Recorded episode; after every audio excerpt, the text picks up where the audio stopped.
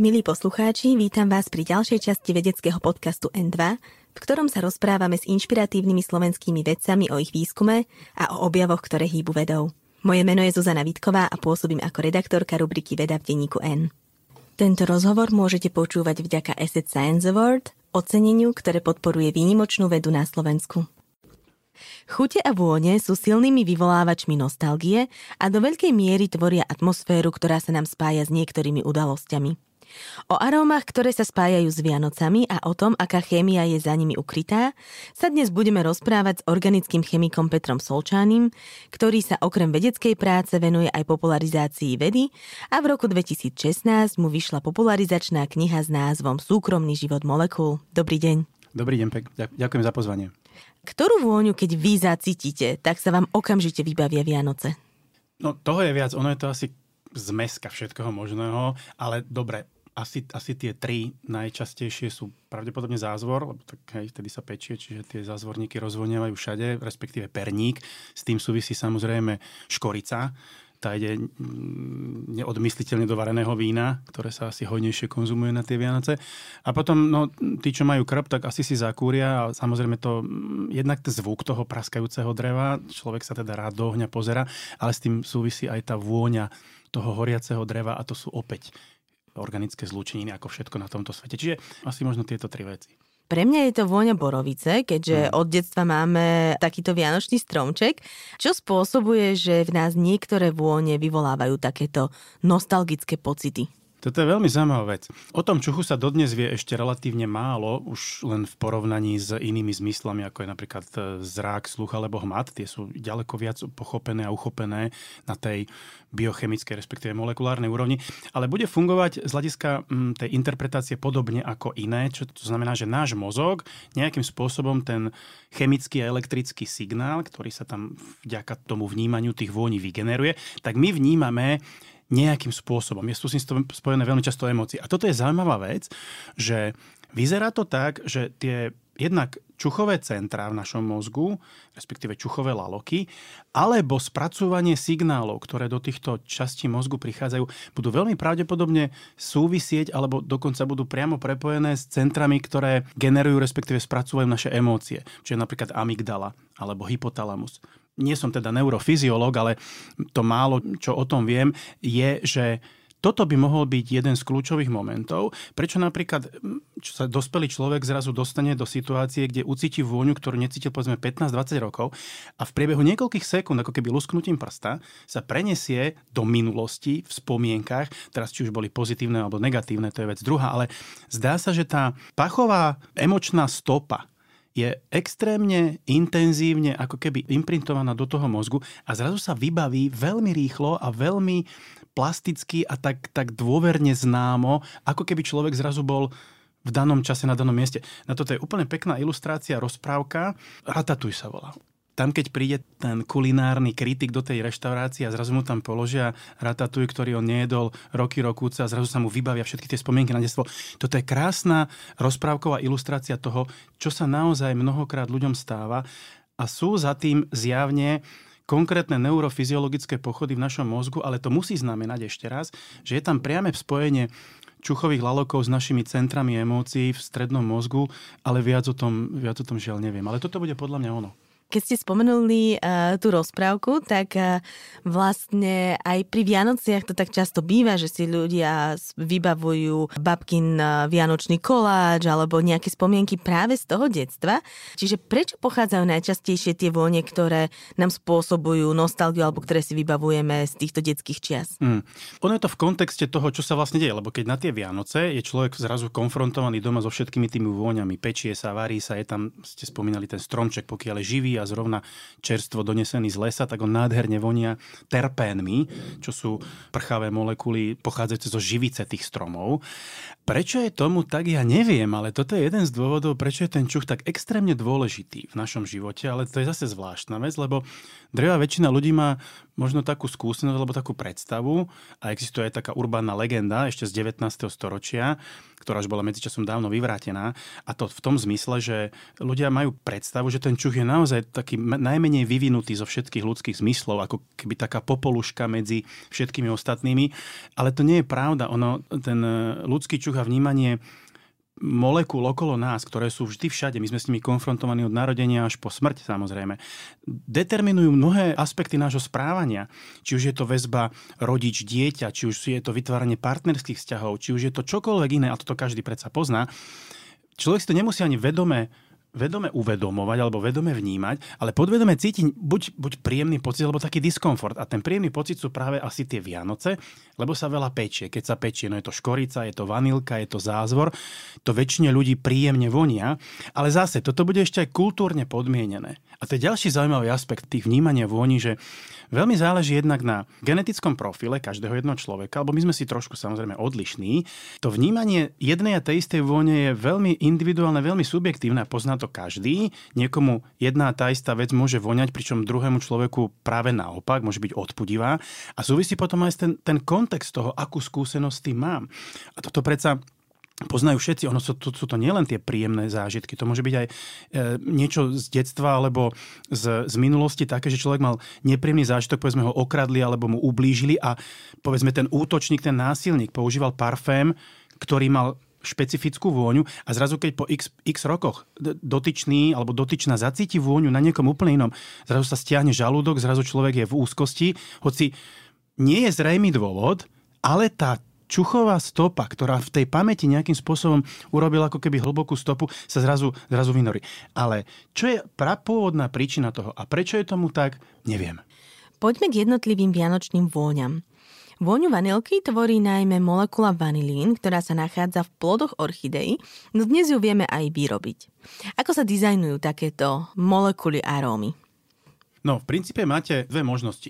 Ak poznáte štruktúru tej prírodnej vonnej molekuly, to znamená, ak, ak vy už viete, že vanilín vonia takto, ako vanilka, poznáte štruktúru tej molekuly, no tak potom, keď poznáte tvár a štruktúru a chemické zloženie v zmysle pospájania atómov, no tak to nie je najmenší problém tú molekulu v labáku vyrobiť.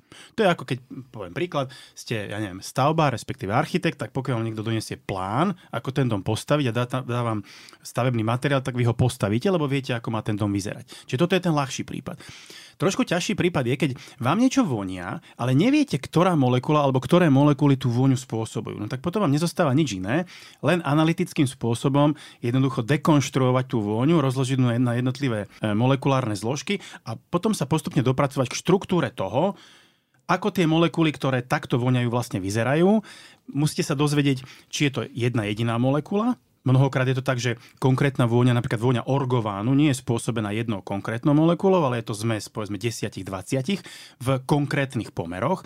Pokiaľ vy zistíte, ktoré to molekuly sú a viete, v akom sú pomere, zase nič vám nebráni, aby ste vy tú vôňu rekonštituovali vyslovene laboratórnym spôsobom a ono to potom bude voňať presne rovnako ako tá prírodná orgovánová vôňa, akorát to bude pozostávať z molekúl pripravených synteticky, ale ja tam žiaden rozdiel z hľadiska senzoriky nevidím. Čiže je to skôr o našom pocite, keď chceme tú skutočnú vanilku a nie tú, ktorá bola vyrobená v laboratóriu? Jednoznačne. Jednak o pocite a dvojak samozrejme o cene, pretože extrahovať z prírodnej orchidei ten vanilín, tak to je samozrejme časovo aj finančne oveľa náročnejšie, o, o ľudské investície ani nehovoriac. Kdežto vyrobiť to v labáku z lacných a široko dostupných východiskových látok je neporovnateľne a rádovo lacnejšie. A to je aj mimochodom dôvod, prečo sa, hádam, vyše 90% vanilínu na svete do rôznych potravinárskych alebo akýchkoľvek takýchto aplikácií používa syntetický vanilín, nie prírodný vanilín. Je to naozaj len o pocite a možno o preferenciách. Ak má niekto lepší pocit z toho, že dá si čokoládu s prírodným vanilkovým extraktom, akože prosím, pokiaľ si dá niekto z tú istú čokoládu s vanilínom, dovolím si tvrdiť a stavil by som sa o basu šampanského, že to drvia väčšina populácie nemá šancu rozlíšiť. A čo účinky na organizmus? Nemusí to byť práve vanilín, ale líšia sa nejako pri tých arómach alebo molekulách, ktoré sú extrahované z prírody v porovnaní mm-hmm. s tými, ktoré sú vyrobené v laboratóriu. Pokiaľ je to čistá látka, či už prírodná alebo syntetická, aj účinky musia byť identické. Nie je dôvod, aby boli odlišné, pretože ešte raz, je to jedna a tá istá molekula. A teraz tá molekula nevie, či bola pripravená enzymaticky v rastline, alebo bola pripravená synteticky chemikom v labáku. Ešte raz, ak je to čistá látka. Ak už hovoríme o povedzme prírodných extraktoch, čo ale hneď automaticky evokuje, že to nie je čistá látka, ale zmes niekoľkých látok, no tak potom samozrejme prírodný extrakt bude mať nejaké zloženie, ktoré potom relatívne náročnejšie v labáku mimikovať a rekonštituovať. Zase, na to, aby som ten prírodný vanilkový extrakt, ktorý ale pozor, nie je čistý vanilín. To je vanilín so všetkým ostatným, čo tam je, čo sa tam dostalo, respektíve zostalo v procese extrakcie. To môže byť destilácia s vodnou parou, to môže byť e, e, extrakcia rozpúšťadlom, to môže byť čokoľvek.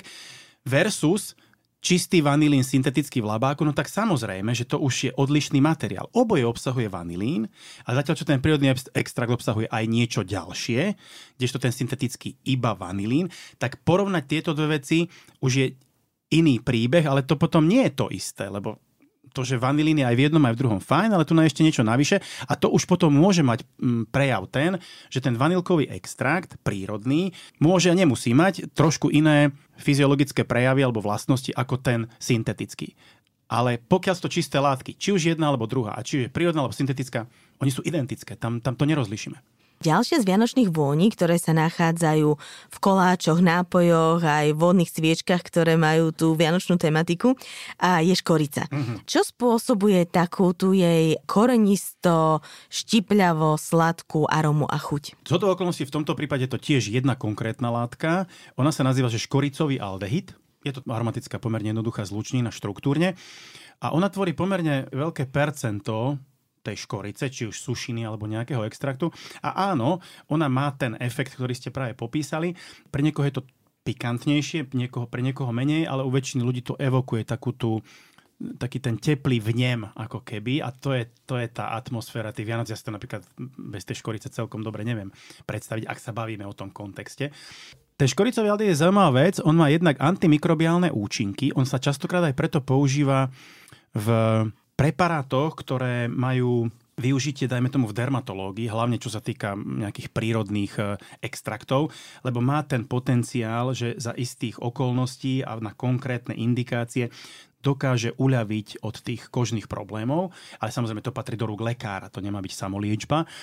A druhá zaujímavá vec je, že mnohokrát e, sa odporúča pre čo sa týka malých detí, respektíve tehotných žien, nekonzumovať príliš veľké množstva či už výrobkov zo škorice alebo samotnú tú škoricu v akomkoľvek eh, kontexte.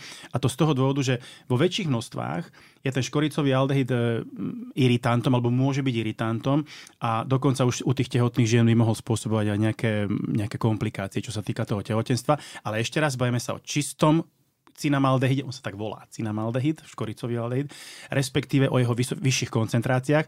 Ale to máte zase ako so všetkým. To, či je niečo jed alebo liek, o tom nerozhoduje štruktúra, ale výlučne len dávka. Čiže všetkého len tak akurát s mierou, vtedy si človek neublíži a ten mm, zážitok z toho bude maximálny.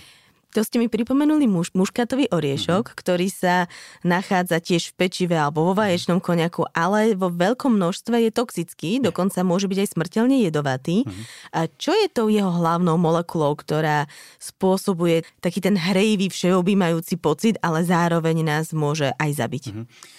Tá molekula patrí do skupiny terpénov. Ona sa volá sabinén, tá zlúčenina a presne ako hovoríte, to je tá molekula, ktorá prepožičiava muškatovému oriešku tu jeho teplú pikantnosť a opäť je to veľmi subjektívne a individuálne, kto to ako vníma. A zase, štipka pomôže a nejakým spôsobom um, urobí ten finálny vnem alebo ten dojem z toho nápoja, respektíve z toho jedla taký plnotučný to nazvem, že, že toto tam chýbalo a teraz to tam je, už, už, už to je perfektné. Ona tak pekne spojí všetky Presne tie tak. chute, ako keby ich objala. Presne tak, je to také okrúhle. A toto je zaujímavé, že e, rozprávať sa o vôňach je také, že ťažko, ťažko verbalizujúce, lebo každý to nejako vníma a presne tak, ono je to také, že zaguľaťuje tú celú tú, tú arómu a robí ju takú, že takou mekučkou, že človek by to najradšej zobral do ruky a sa s tým ako keby pohral. Ale späť k tomu, čo sa pýtate, e, ten sabinen je tá molekula, je to terpén. On sa štruktúrou trošku podobá na pinény, čo sú molekuly, ktoré práve sú zlučninami, ktoré generujú typickú vôňu stromov, respektíve lesa, to je to, čo cítime, keď teda mm, ideme do lesa, kde zrovna tie stromy produkujú tú živicu a cítime tam takú tú pikantnú, terpénovú, sviežu, príjemnú vôňu toho ihličia, tak to je presne ono. To je všetko skupina, veľká skupina molekúl, ktoré sa volajú terpény a sabinen zrovna tam patrí. A áno, e, veľmi často sa odporúča do, do zákuskov, hlavne do perníkového pečiva a podobne. A mne sa to osvedčilo napríklad do vareného vína krásne to podtrhne všetky tie ostatné tóny a veľmi pekne doplní jednak tú ovocnosť eh, pomaranča, takú tú pikantnosť eh, škorice, tak, takéto príjemné teplo klinčekov a do toho ešte ten muškatový orech, no človek by najradšej vyložil nohy a už len cuckal. Aké množstvo muškatového orieška vie byť nebezpečné? Je šanca e, to s ním prehnať pri varení a pečení, alebo by človek vyslovene musel zjesť celé balenie? Rozumiem. Presné číslo vám nepoviem. E, optimálna kontrola je taká, že človek si nekúpi ten oriešok e, už námletý, ale kúpi si ho teda vyslovene ako kus a pokiaľ vy z neho pár strúhancov si proste jednoducho do toho jedla nastrúhate alebo do toho nápoja, to vám nemôže dokopy nič urobiť. Ja sa priznám, ja nemám teraz číslo konkrétne, kde je tá toxická hranica alebo kde je, tá, kde je to tolerančné rozpetie toho sabinénu. Ale ešte raz, on je relatívne výrazný a relatívne pikantný. A ja si myslím, že toto už je tak, taký ako keby taká spätno-väzobná kontrola, že už keď tam začína byť tá chuť toho orieška príliš dominantná a už ma to začína nejako senzoricky kompromitovať a nie mi to nepríjemné, tak vtedy už mám istotu, že už s tým končím a tým pádom neprekročím tú toxickú dávku. To naše telo nám nie vždy a mnohokrát nie. Ale v tomto prípade celkom dobre sa vie ukontrolovať, že už keď to začína byť štípajúce a pálivé, človek už viacej nekonzumuje a tým pádom už do seba viacej nedostane. A ja si myslím, že tá toxická dávka by bolo niekoľko celých orechov. Niekoľko. Ale to nemá šancu normálny človek skonzumovať na jedno posedenie. Sabinén je teda bratranec pinénu, mm-hmm. ktorý sa nachádza v boroviciach. Mm-hmm. Čiže to je tá látka, ktorú cítime, keď prinesieme čerstvý stromček mm. domov a vlastne z vyparu, uh, nachádza sa to v ihliči alebo v živici. Uh, je to jedna z kľúčových molekúl, nie je to jediná. Ten, toho tých pinénov poznáme niekoľko druhov, oni sa rozlišujú alfa, beta, existuje tam ďalšia molekula, ktorá sa volá borneol a ich rôzne deriváty. Čiže nie je to zase jedna jediná molekula. Keby ste si otvorili flašku, škoda, že som nepriniesol, e, keby ste si otvorili flašku čistého pinénu a privoniate k nemu, matne tam tú borovicu alebo tú jedličku, budete cítiť, ale nepovedali by ste so zatvorenými očami, že to je vianočný strom. Tam by sme potrebovali všetky tie ostatné, aj ten borneol, aj ten betapinén, felandrén a všetko ostatné. A ako náhle by sme mali tú zmes správnu, vtedy by ste povedali, a toto je presne tá živica. Čiže áno, pinén nepochybne dôležitý, ale nie je to jediná molekula. A teraz spätne k tomu, e, to ihličie tým nevonia, respektíve nie dominantne. Strom produkuje ten pinén v skutočnosti v živici, ktorá je ako keby mm, produktom toho stromu. No, on ju samozrejme neprodukuje tú živicu pre naše potešenie, aby sme mali príjemnú vôňu v lese. Ono to má okrem iného aj dôležitú funkciu v obrane toho stromu pred predátormi. Jednak tá živica obsahuje pomerne vysoké množstvo týchto terpénov, čo vo vyššej koncentrácii môže byť pre hmyz napríklad. Ja neviem, akýkoľvek podkôrny hmyz alebo čokoľvek relatívne odpudzujúce, v ideálnom prípade až toxické. Druhá vec, tá viskozita tej živice, tých terpénov je taká, že sú lepkavé, to znamená, keď tam niečo priletie, chcelo by to ten strom zožrať, no tak sa to tam nachytá. Inými slovami, ten strom používa tú živicu ako obrannú metódu, respektíve obranný mechanizmus, ako sa chráni. A z hodov okolností sú to molekuly, ktoré nám, druhu Homo sapiens, viac menej voňajú. Takže je to číra náhoda. Inak mňa veľmi prekvapilo, že pinen sa nachádza napríklad aj v kvopri. Ja ho mám veľmi rada, mm-hmm. ale poznám ľudí, ktorí ho absolútne nevedia zniesť tú mm-hmm. vôňu. Mm-hmm. Čiže tam nám spôsobuje také rozporuplné pocity. To je teraz otázka, či to je spôsobené tým pinénom, lebo pokiaľ je to identický pinen ako v borovici, tak aj v kvopri, tak ne, nemyslím si, že by tam mal byť nejaký vážny rozdiel vo vnímaní. Ja si skôr myslím, že v tom kvopri sa nachádzajú Ďalšie molekuly popri tom pinéne, ktoré už u tých ľudí, ktorým ten kvopor nevonia, to máte pravdu, kvopor je taký ten yes or no. Tam málo, Ako koriander. Presne tak, presne tak. K tomu má málo kto nevyhranený vzťah. To buď milujete, alebo nenávidíte. A presne, Koriander je úplne že dobrý príklad. Ja si myslím, že v tom, v tom e, kvopri to je iná molekula, je to jeden cyklický éter. Mne teraz e, takto narýchlo vypadol názov, ale možno mi ešte príde na, na um. E, ja si myslím, že to bude tá molekula. Ona jednak je kľúčovou pre generovanie typickej vône kvopru a toto mnohým ľuďom, ktorí ho nemajú radi, môže byť nejakým spôsobom odpudivé alebo teda nie príjemné.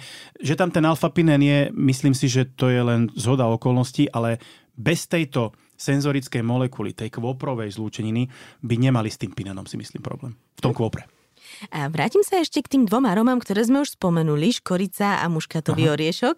A oni sa vlastne v priebehu, v priebehu histórie nevyužívali iba do vianočného pečenia, ale napríklad škorica sa používala pri balzamovaní mumí, mhm. muškatový oriešok si ľudia dávali na krk počas morových epidémií, čiže majú oni aj nejaké, nejaký zdravotný mhm. benefit? Mm-hmm. Alebo to skôr len bolo, že ľudia si pomáhali tým, čím vedeli. Mm-hmm. Dobrá otázka. Čo sa týka tej škorice, to som už spomínal. O, o nej sa vie, že ten škoricový aldehyd má antimikrobiálne vlastnosti, čo si viem celkom dobre teda dať do kontextu. Inak to som nevedel, že sa múmie balzamovali aj týmto. To je zaujímavá informácia. A nie do včera. Aha, takto. uh, tam tomu rozumiem cel... Ak je to naozaj tak, tak tomu rozumiem v tom zmysle, že vy tú múmiu potrebujete de facto konzervovať. Čo to znamená? Aby nepodliehala mikrobiálnej degradácii, lebo to telo sa samozrejme rozkladá. A tam to dáva zmysel a tomu rozumiem, čo bolo úplne, že že výborný aplikačný potenciál tej, tej škorice. Jasné, že nestačí, ale určite tomu napomôže. Čo sa týka toho muškatového orchu, ja sa priznám, e, ne, nemám, nemám informáciu, ale to preto len, že som nehľadal, no asi niekde určite bude, že aká je predstava funkcie toho sabinénu v tom muškatom orechu. Zase, e, ten, tá rastlina nebude produkovať tú molekulu pre naše potešenie. Ja si viem predstaviť, že tým, že to je relatívne korenisté a tá dávka môže byť od istej koncentrácie toxická, viem, viem si predstaviť, že by to mohlo mať obrannú funkciu v tej rastline, lebo ten muškatový orech, ak sa nemýlim, už je de facto ako keby kvostka, respektíve plod, čiže zárodok novej rastliny a teda tá rastlina urobí všetko preto, aby to nejaký bylinožravec nezožral, lebo tým pádom sa pripravila o rozmnožovanie, čo je že evolučný imperatív pre každý organizmus na tejto planete. Čiže viem hypotetizovať v tom zmysle, že asi to bude tiež nejaká obranná chemikália a nám to z hodovokonosti chutí do istých nejakých rozumných koncentrácií. A či má aj nejaké medicínske efekty v zmysle antimikrobiálneho alebo neviem, dezinfekčného, neprekvapilo by ma to. Nakoniec aj tie terpény pinénového typu sa veľmi často používajú v veterických olejoch na povedzme nielen prevoňanie, ale aj istú dezinfekciu priestorov, kde sa človek nachádza. Tie, tie terpény, ja si myslím, že budú mať do istej miery aj túto sanitačnú funkciu. Keď sa v tom našom imaginárnom pečení posunieme ďalej, tak prídeme k púčikom aromatického stromu z Indonézie, klinčekom. Hmm. Ktoré molekuly sú zodpovedné za tú ich arómu, ktorú kdežto pri tom muškatovom oriešku som to vedela opísať, hmm tak tá, tá klinčeková je pre mňa taká indiferentná, pričom je veľmi jasné, keď tam sú, ale vlastne neviem, ako by som mm-hmm. ju opísala. A toto je presne to, že verbalizovať nejakú konkrétnu voňu znamená, že tomu dotyčnému, k tomu, komu o tom chcete rozprávať, musíte tú molekulu alebo tú, ten, ten objekt dať ovoňať, inak nevie, o čom hovoríte. K tomu klinčeku. E, je tam jedna dvo, dominantná molekula. E, tá vôňa klinčekov nie je e, spôsobená jednou jedinou zlúčninou, ale jedna je kľúčová, ona sa nazýva eugenol. A práve ten eugenol, on v čistom stave, keby ste si k nemu privoňali, tak je to taký výrazný, štiplavý a taký, že útočný klinček by som to nazval. Nemám na to lepšie prirovnanie zjavne v tom klinčeku, kde je zmes všetkého ostatného, je, sú ešte ďalšie molekuly, ktoré svojím spôsobom akoby civilňujú tú agresivitu toho eugenolu a dokopy to dávajú ten veľmi príjemný a veľmi špecifický senzorický vnem. Ale ak by sme z tej zmesi toho prírodného klinčeka ten eugenol vyťahli, už to ako klinček nikdy voňať nebude, čiže eugenol je tá kľúčová molekula a to je jedna z hlavných zložiek toho, čo sa dáva napríklad aj do vareného vína. Hej? Bez tých klinčekov to varené víno, chýba tomu jedna súčiastka ako keby a to je presne to, čo to, to domu dodáva. Ale máte pravdu, ono to ťažko popísať. E, a zase eugenol, užitočná molekula aj z pohľadu, hm, dajme tomu, medicíny alebo farmakológie. E, existujú ústne vody, ktoré sa používajú na, na vyplachovanie a z toho dôvodu, že ten klinčekový olej s vysokou koncentráciou toho eugenolu má antimikrobiálne antiseptické účinky. Klinček má vlastne také všestranné využitie, aj spolu so škoricou, ktorú sme už spomínali, v kombinácii s pomarančom. Tu mm. vedia byť napríklad veľmi pekné a voňavé vianočné ozdoby. Mm-hmm. Ako je na tom e, tá vôňa pomaranča? Hlavne tá kombinácia klinček mm-hmm. a mhm. pomaranča. Kde sa to zobralo a prečo keď to zacítime, tak e, veľa ľuďom sa ako prvé vybavia Vianoce. Mm-hmm. No, uh toto bude podľa mňa po, poprvé kultúrne podmienené, že prečo sa vám vybavia Vianoce. Pokiaľ by sme boli povedzme v, inej krajine, neviem, na Blízkom východe alebo v Indii, tak by sa nám možno vybavili nie Vianoce, ale nejaký iný sviatok, kedy sa ten pomaranč a klinčeky a škorica používali do nejakého jedla a tam by to bolo, čo ja viem, nejaký sviatok, ale neboli by to Vianoce, predpokladám. U nás sa to asociuje s Vianocami práve preto, lebo najčastejšie sa počas Vianoc táto kombinácia používa. Hej?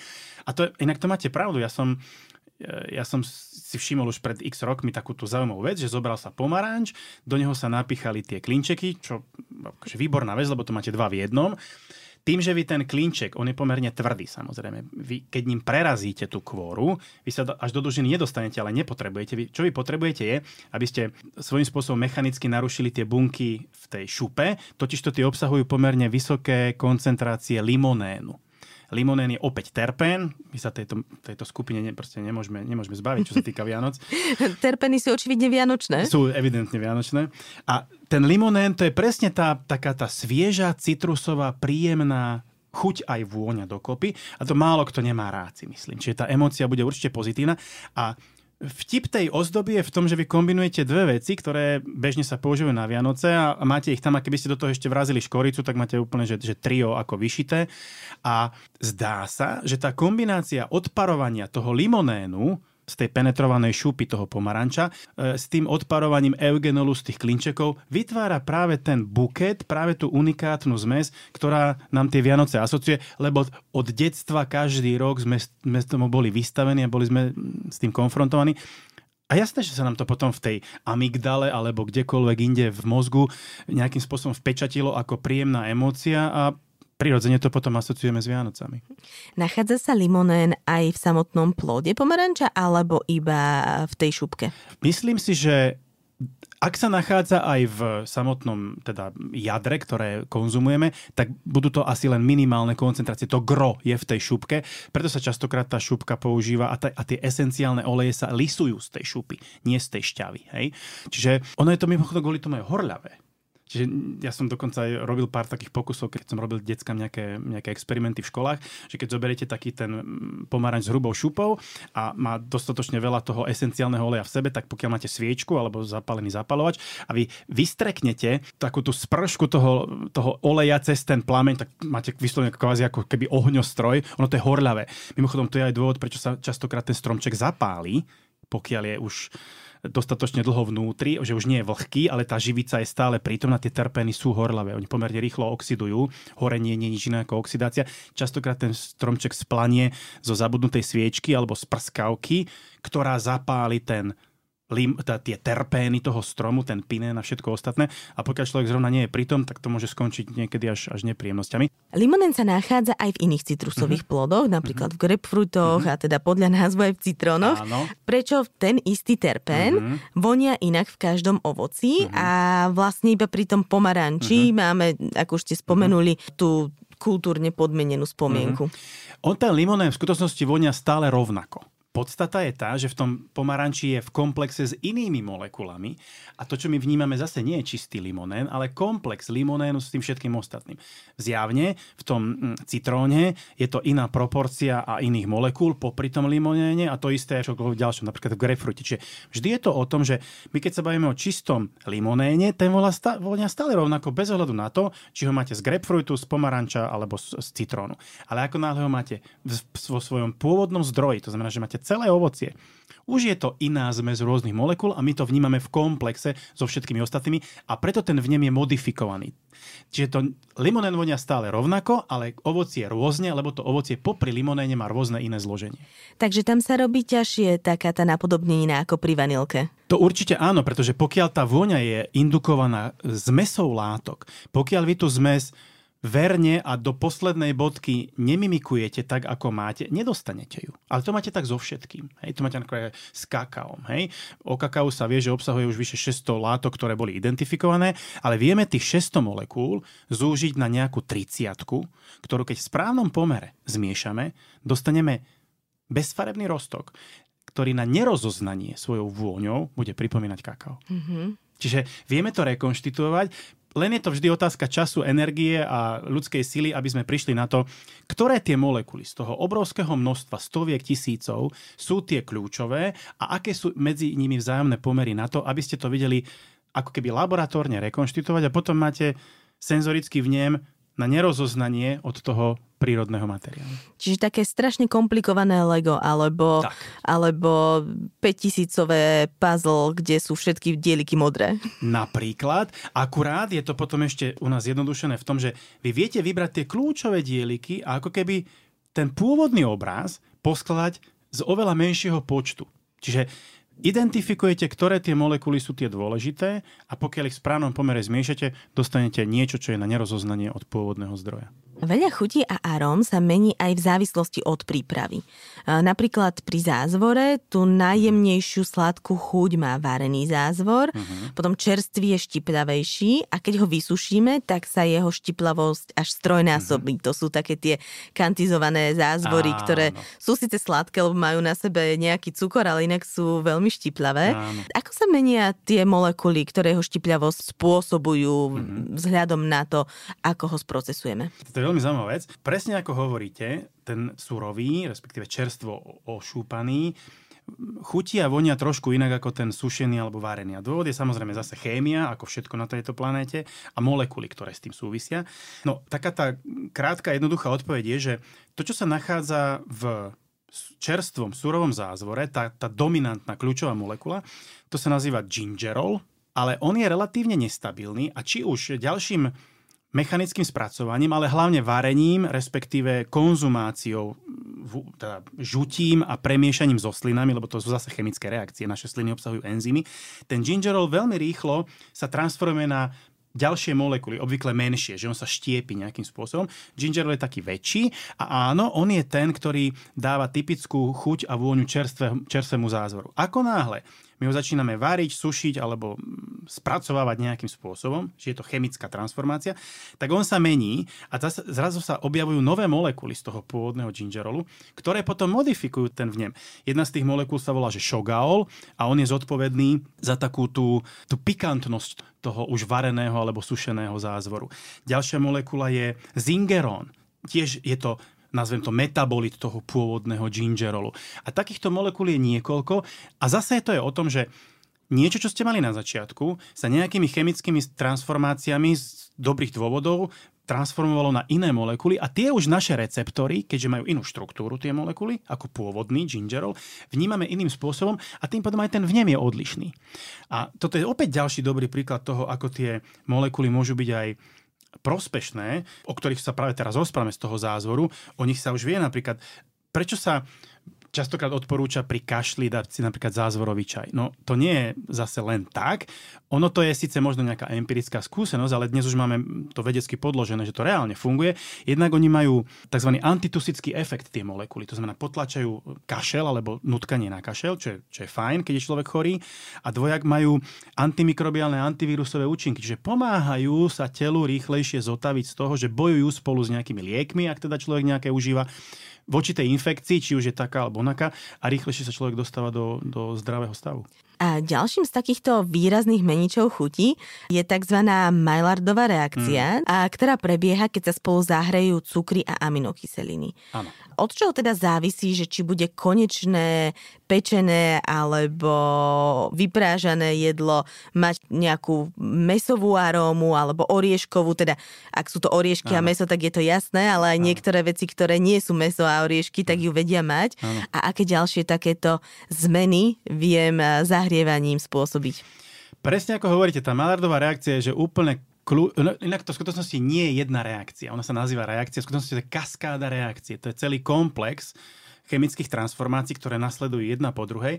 Áno, jedná sa o reakciu cukrov, čo sú chemicky aldehydy, respektíve ketóny, a aminokyselín, čo sú chemicky amíny. A tam práve dochádza k reakcii tej karbonylovej skupiny aldehydov a ketónov s tou aminoskupinou aminokyselín.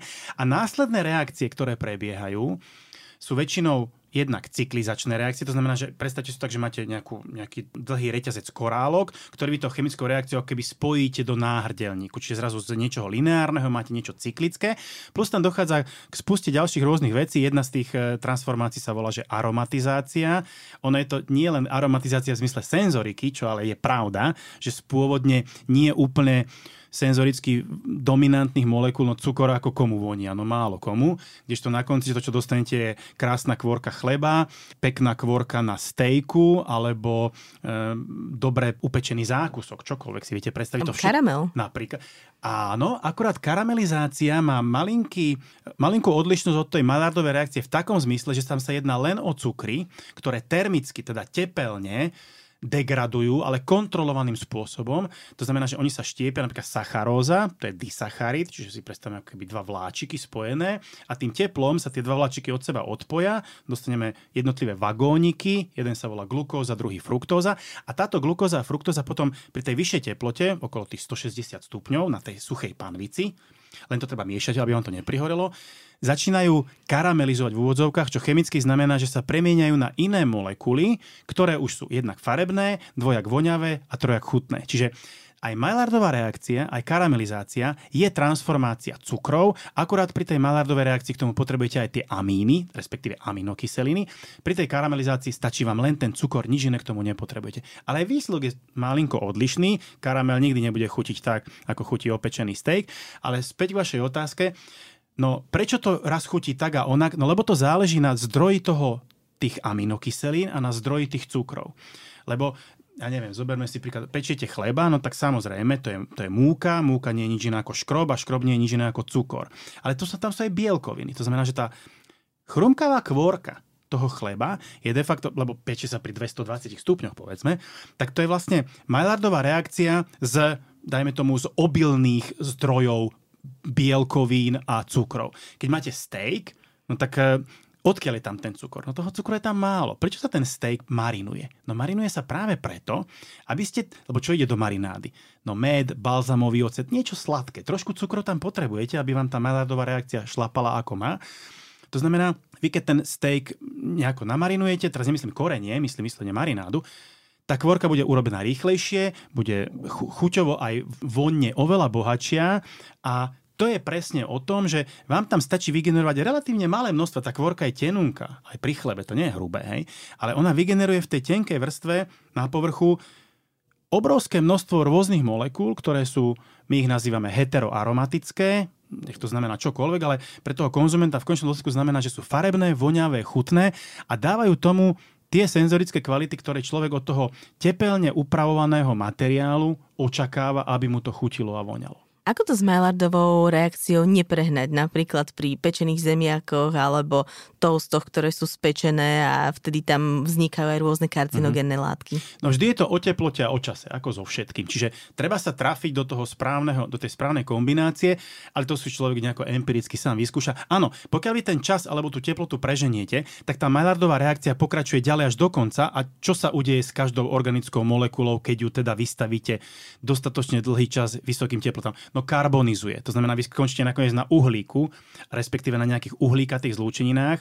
A áno, máte pravdu, mnohokrát sú to e, uhlíkaté aromatické zlúčeniny, napríklad benspirény a tie už majú ten karcinogénny potenciál. Preto je rozumné tú tepelnú úpravu tých potravín viesť do tej miery, ale na nevyhnutne krátky čas, aby som to meso, chleba, pizzu, čokoľvek dostal do toho stavu, do akého potrebujem, ale ne, nepreháňal to, proste nepripiekol, ne, nekarbonizoval, lebo to už je potom e, jednak horké, lebo tie produkty tej terminálnej fázy už, už sú senzoricky úplne iné, nie sú príjemné. A zároveň je to čierne a moc to nechutí a ani to nie je zdravé pri tej karbonizácii ste mi tak trochu nahrali k poslednej časti uh-huh. vianočných chemických reakcií a to sú sviečky a prskavky. Uh-huh. Ono vlastne pri tých prskavkách niečo horí, cítime síru, cítime uh, vlastne vec, ktorá je spojená s horením alebo s niečím, mm-hmm. kedy v bežnom živote by sme si povedali, že takto to tu asi nemá voňať, mm-hmm. ale pri tom stromčeku nám to mm-hmm. proste nejako pasuje. Čiže Prečo máme z toho takéto pocity a čo je tá vôňa, čo cítime pri zapálenej prskavke alebo sviečke, ktorá teda nie je aromatizovaná, iba takej obyčajnej? Mm-hmm. Priznám sa, pri prskavkách nie som až tak doma. Prskavka čo ja viem, je zmes anorganických zlúčenín, ktoré majú potenciál byť oxidované, lebo to horenie vlastne nie je nič iné ako oxidácia. A ten efekt toho, že vám to prská, to sú de facto ako keby odletujúce, rozžeravené mikročastice toho materiálu. Ja si myslím, že tam bude nejaký antimón, že tam bude nejaká síra v nejakých anorganických zlúčeninách, ale úplne, úplne priznám sa, detaily toho celého nepoznám. Dokonca tam vzniká pomerne vysoká teplota, neviem, či to nedosahuje možno až 1000 stupňov, lokálne teda. Preto je teda riziko nechať ten, tie prskavky bez dozoru na tom stromčeku. Asi by som bol pri tom a teda užil si to a nechal to len tak voľne horieť. A to, čo my cítime, ja si myslím, že budú zase zlučiny uhlíka, ktoré nám evokujú pocit niečoho spáleného. Ale úplne presne vám k tomu neviem, neviem viacej povedať.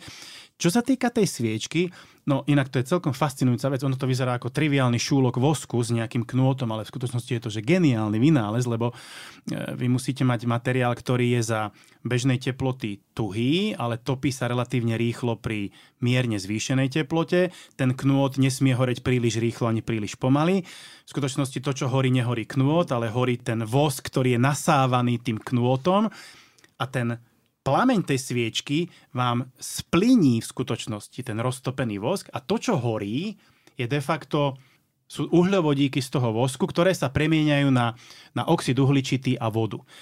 To by bolo v ideálnom prípade, ale my tam máme ešte aj nejaké, nejaké časti, kde je to horenie nedokonalé, lebo tá teplota nie je príliš vysoká.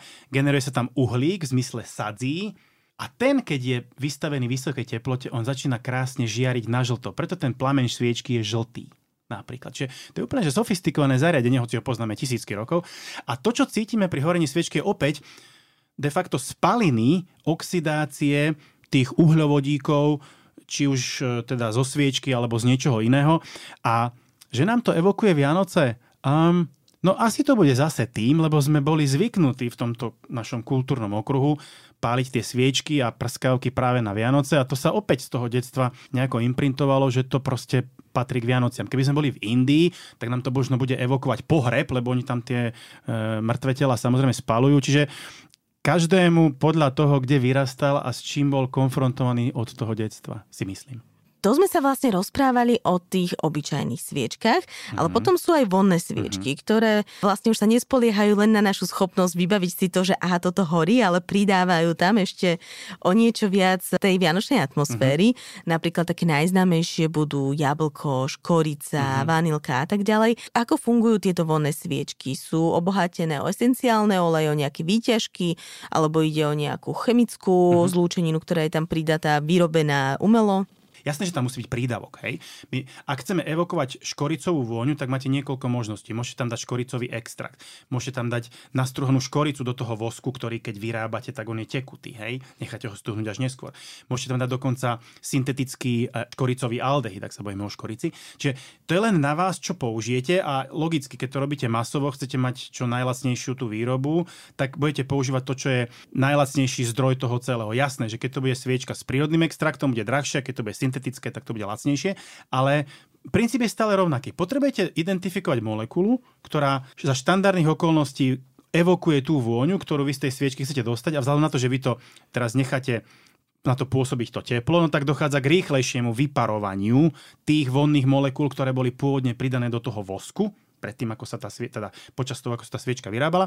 No a logicky to potom obohatí tie tú atmosféru o tie molekuly. Len tam zase podľa mňa dochádza k ďalším reakciám, lebo ten plameň je pomerne horúci, tá sviečka má 800 tisíc stupňov, záleží na tom, kde sa pohybujeme, v ktorej časti plameňa. A to už sú reakcie, ktoré ďalej transformujú tie vonné molekuly. Čiže tí ľudia to museli pravdepodobne testovať, že ako sa ten poviem príklad, prírodný eugenol, bude správať tak, že ho, si ho nakvapkam na vatičku a nechám odparovať pri bežnej teplote, alebo ho dám do sviečky a tam mi bude horieť. Či to bude inak voňať, horšie, lepšie, alebo rovnako, ale priznám sa, tu, nie, tu úplne doma nie som, a, ale môžete použiť v princípe akýkoľvek zdroj tej vodnej molekuly. Do vonných sviečok sa často používajú esenciálne oleje, alebo si môžeme kúpiť vlastne rovno esenciálny olej vo fľaštičke, uh-huh. ktorý sa potom nakvapká do vody. Oni majú často aj, sa predávajú aj s takým nejakým prísľubom účinku na zdravie. Uh-huh. Napríklad pomaranž nás má prebrať a rozveseliť, uh-huh. levandula upokojiť a tak ďalej. Čo si o tom myslíte, alebo ako funguje to z chemického hľadiska? Uh, záleží na tom, ako a čo. Napríklad, dobre, spomenuli ste levandulu, tak o levanduli sa napríklad už dnes vie, a nie je to zase len nejaká mm, rada starej matere. Pokiaľ človek cíti nejakú úzkosť alebo sa, sa mu horšie zaspáva, proste je nejak, nejak relatívne vystresovaný, tak e, dnes už máme experimentálne dôkazy, že naozaj e, molekuly, ktoré sa v tej levanduli nachádzajú, teraz hlavne v sušenej, lebo tam je tá koncentrácia najvyššia, môžu istým spôsobom uľavovať a mať tzv. anxiolitický účinok. Objektívne. To znamená nie len, lebo si to myslím, ale objektívne dochádza k tomu, že sa človeku zníži tepová frekvencia, prehlbí sa dýchanie, čo je de facto prejav toho, že tá miera stresu nejakým spôsobom je nižšia. Čo sa týka tých ostatných, áno. Dnes e, sa mnohé veci predávajú na trhu s adjektívami, ktoré niekedy až človek nerozumie, ako na to prišli tí predajcovia. Ja si myslím, že to je hlavne marketing. E, ne, neexistujú e, reprodukovateľné a štatisticky významné štúdie, ktoré by čo i len polovicu tých deklarovaných účinkov reálne nejakým spôsobom potvrdzovali. Nemôžete tým nič pokaziť. To znamená, ak si dáte do tej vonnej lampy nejaký esenciálny olej vône, ktorá vám konvenuje, vy sa cítite pri nej príjemne. Už ja si myslím, že toto je relatívne dobrý psychologický efekt, ktorý za istých okolností môže rezultovať aj v tom, že objektívne sa začínate cítiť lepšie, nie len si to myslíte, ale objektívne vám lepšie a to je pozitívne. E, ubližiť vám to nemá ako, jedine tak, že ste za to vyvalili ťažké prachy a nie ten prísľub za tú cenu nebol naplnený, čiže človek je z toho potom taký nervózny, nesvoj. A keď ste spomenuli tie nepríjemné pocity, tak e, je pravda, že nie každý má so, s Vianocami spojené hmm. iba tie nostalgické a pekné veci, ako vidíme častokrát vo filmoch. Čiže a ak niekoho práve triggeruje nejaká vianočná vôňa, dá sa jej nejako v tomto čase vyhnúť alebo niečím ju prekryť, alebo aké máme v tomto možnosti? Rozumiem.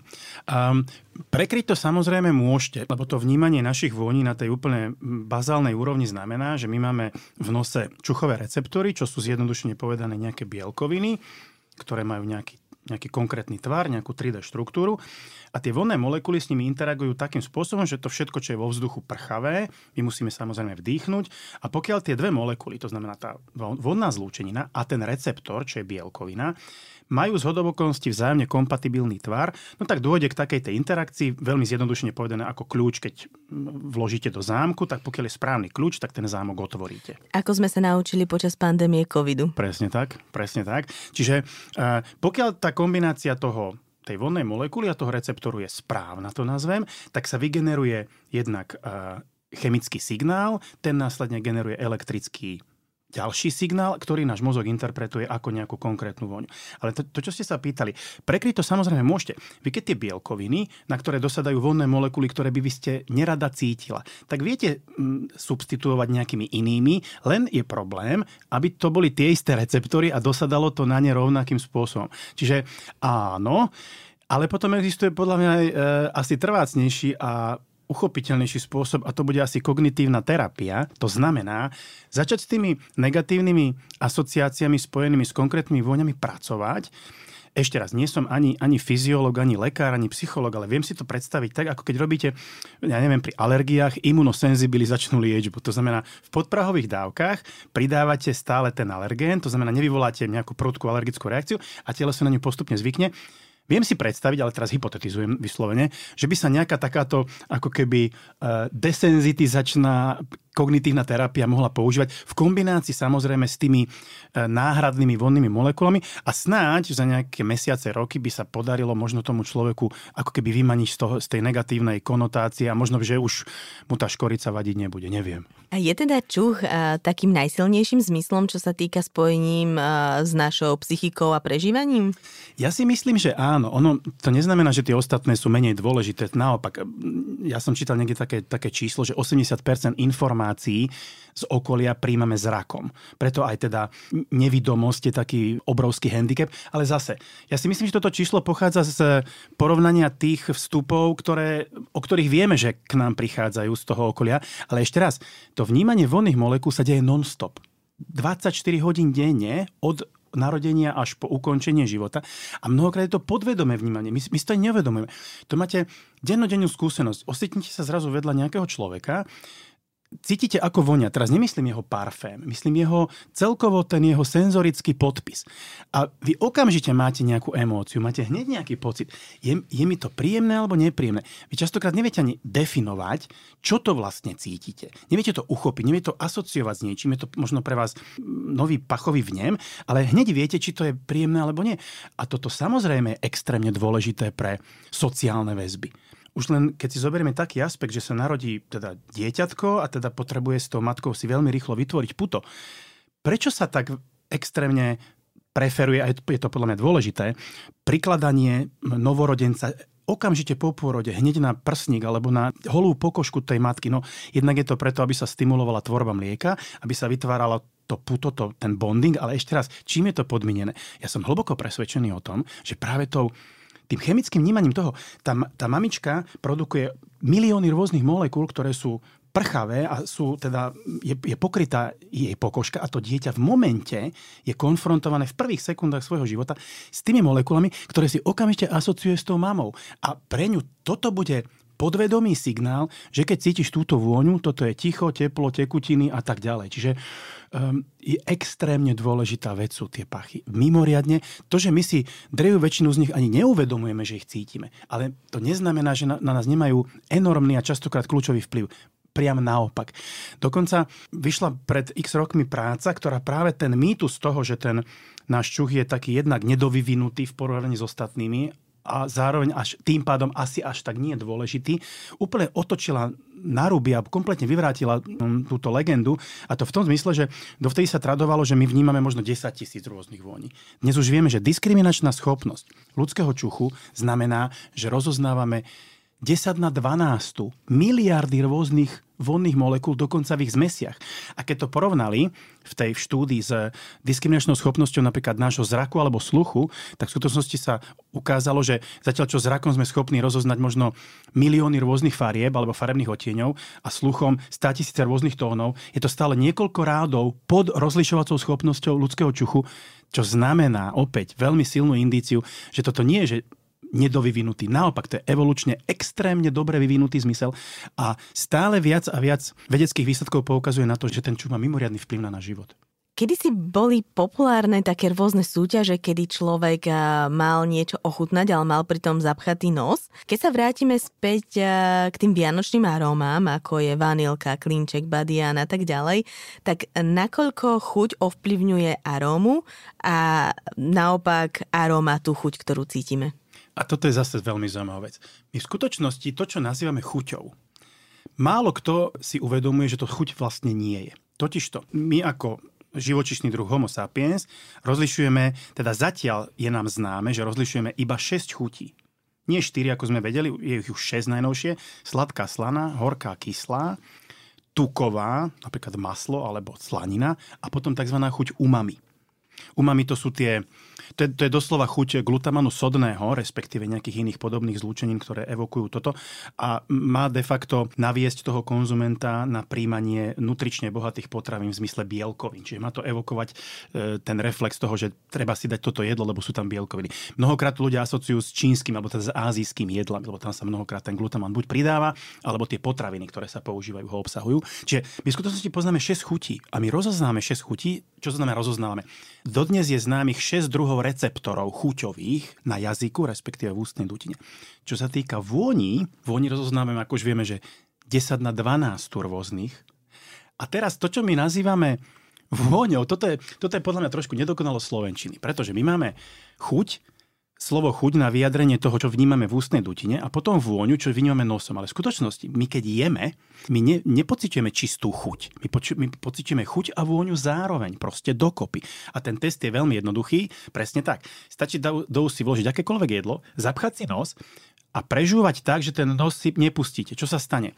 Tie vonné molekuly z ústnej dutiny nemôžu prechádzať nosohltanovou pasážou do nosa. To znamená, že nos necíti tie vonné molekuly z tých úst. To je čistá chuť, ale tých máme 6. No ale to, čo my vnímame ako chuť, to je v skutočnosti niečo, čo sa nazýva flavor po anglicky. Oni majú tri slova a to je super. Oni majú taste, čo je chuť.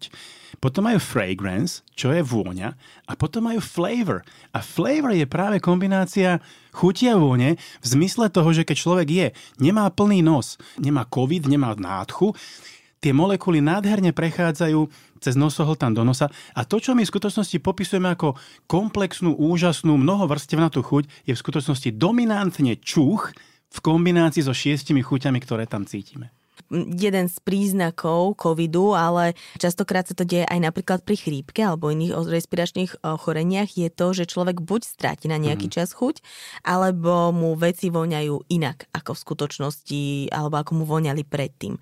Čím je to spôsobené? A to je presne ono. Keď sa povie, že mal som nádchu a stratil som chuť a všetko mi chutilo rovnako. V skutočnosti ten človek nestratil chuť.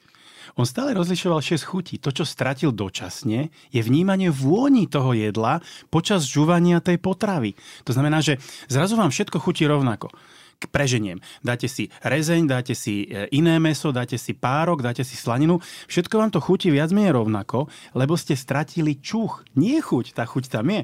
A, ten, a teraz prečo? Tak ten čuch mohol človek dočasne stratiť. Jednak, pretože má zahlienený nos, to znamená produkuje kopu sekretu, čo je obranná reakcia toho organizmu, ale ten sekret znamená, že sú tie vaše čuchové receptory zaliaté hlienom, čiže sú vlastne ako keby obsadené a nedostane sa na ne tá vodná molekula, čiže nemôže vygenerovať čuchový vnem preto necítime nič. Mnohokrát sa ale stávalo, a to bola špecialita ako keby covidu, že mnoho ľudí vnímalo tú dočasnú stratu čuchu ako veľmi obmedzujúcu, veľmi nepríjemnú a dokonca to bolo aj v stave, že nemali žiadne hlieny. To znamená, tá sliznica bola ako keby čistá, to znamená, tie receptory by mali byť de facto dostupné pre tie vonné molekuly a napriek tomu tie, tí ľudia buď necítili čuch, alebo naopak, zrazu sa im otočilo vnímanie tých pachov a to, čo bolo doteraz príjemné, zrazu bolo nemysliteľné, aby sa okolo nich e, vyskytovalo. Čo bolo zaujímavý nový fenomén asociovaný s, tým ochorením. Dnes sa už e, vie, aspoň teda nejaké náznaky toho vysvetlenia sú také, že ten vírus vďaka tomu, ako interagoval s našim telom, tak spôsobil nejaké zmeny jednak v bielkovinovom obale tých receptorov a dvojak spôsobil zmeny v štruktúre pasáže, respektíve nervov, ktoré prenášali ten elektrický signál ďalej do mozgu. Čiže stalo sa ako keby to, že ten receptor bol funkčný, molekula nám dosadla, ale ako keby ten vírus pozmenil ten káblik, to nazvem, a ten signál z toho kábliku, z toho čuchového receptora, sa už nedostal ďalej do mozgu, čiže človek zrazu necítil nič. Nie preto, že by bol receptor nefunkčný, ale ten kábel neprepustil tú nazvem to veľmi hlúpo, elektrinu.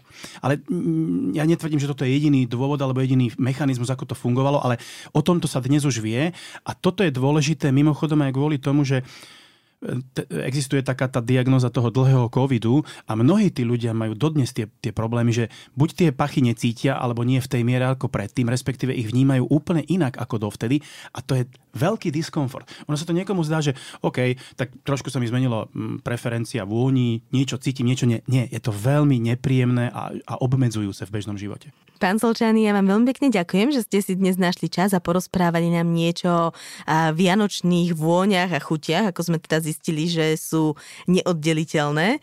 A ďakujem za pozornosť aj vám, milí poslucháči, a teším sa na vás opäť pri ďalšom dieli vedeckého podcastu N2. Ja, ja už som na Vianoce úplne naladená po tomto rozhovore. Ďakujem pekne za pozvanie. Všetko dobré. Dovidenia. Dovidenia. Tento rozhovor ste mohli počúvať vďaka Asset Science Award – oceneniu, ktoré podporuje výnimočnú vedu na Slovensku.